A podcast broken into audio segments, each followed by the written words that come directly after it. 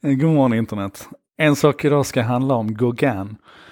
Och inte konstnären utan eh, det generativa adversarial networket som Nvidia har utnyttjat här nu för att, att skapa en... Ja men vi börjar så här. Eh, plocka fram din telefon eller en iPad eller för den delen ett webbläsarfönster under tiden jag pratar nu. Och så går du till autodraw.com, autodraw.com, A-U-T-O-D-R-A-W.com. Och kommer du till en blank sida. Så. Och sen när du kommer dit så ritar du en enkel streckgubbefisk, ungefär så som jag har gjort här. Eh, ni vet hur man ritar en streckgubbefisk. Och sen så får du lite förslag i ovankanten på jättesnygga fiskar. Jag bara klickar på en av dem så ser min fisk ut så. Eller så säger jag nej, det var en sån här fisk jag ville ha. Det här är en, en Google AI som jobbar med att känna igen doodles, alltså hur folk, eh, hur folk försöker rita en fisk när de vill rita en fisk eller hur de försöker rita en sko eller en buss eller ett parasoll. Eh, och utifrån dina, dina ruffa, din ruffa teckning så bygger den då en, eh, en riktigt snygg fisk eller sko eller buss eller parasoll.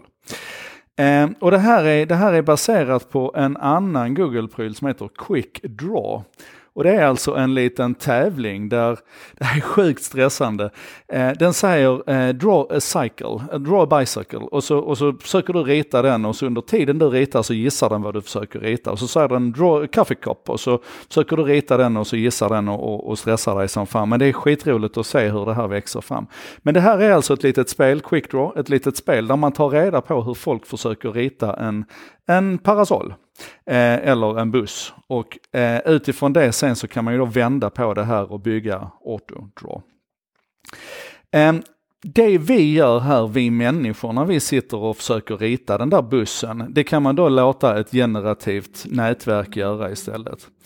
Eh, och det är det man det är det man gör här då i Gauguin. Och häng med här nu, för vad du gör är att precis som jag försöker rita en, en, ehm, ett landskap här till exempel, så istället för att det bara blir ett nytt streckbildslandskap så blir det ett komplett landskap med en vacker sjö här framme och en bergskedja i bakgrunden och fortfarande utifrån min streckteckning alltså så genererar den en nästan fotorealistisk bild.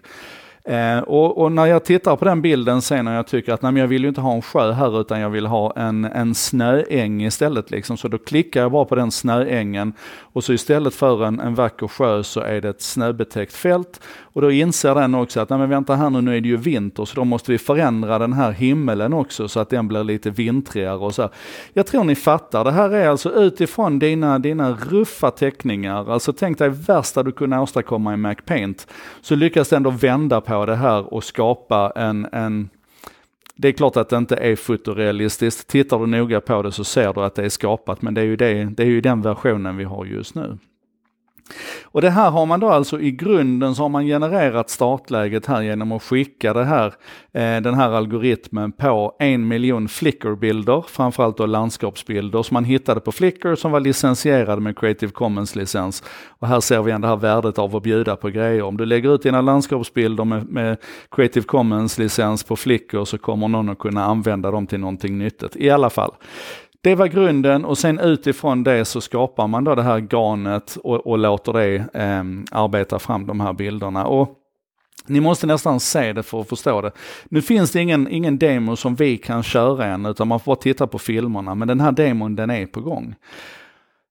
Och det som gör mig så otroligt fascinerad och förälskad i den här tekniken med Generative Adversarial Networks, det är att den kan skapa sådana mängder av iterationer um, men vi kan ju backa tillbaka till det här nyttoexemplet vi hade tidigare där du ska försöka träna upp en AI att detektera hjärntumörer.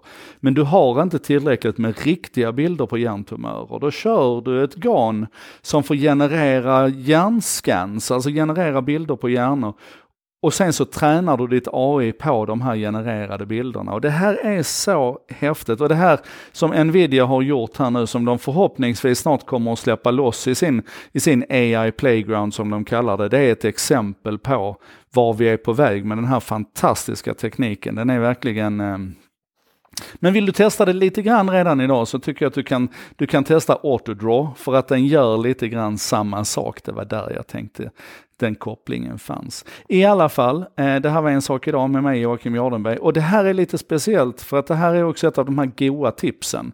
Jag fick det här från Lennart Gullbrandsson i gruppen En sak idag. Eh, och när jag ser hur folk i gruppen responderar på någonting så blir det alldeles uppenbart för mig att det är inte bara Lennart och jag som tycker att det här är en bra och intressant sak att prata om. Och då blir det också lättare att lyfta in det ut här i kanalen till alla er tusentals faktiskt. Och på det temat så måste jag också nämna eh, en sak idag-sidan på Facebook har alltså gått ifrån 1300 till 2 500 på ungefär 10 dagar och det är, det är tack vare er. Så fortsätt att bjuda in kompisar och vänner till den sidan och så hjälps vi åt att sprida det goda ordet om hur vi ska använda tekniken på smarta sätt, hur vi ska sätta, sätta den här utvecklingen i lite, i lite nya perspektiv och hur vi ska sätta fokus på möjligheterna. Eller hur? Ny en sak idag imorgon.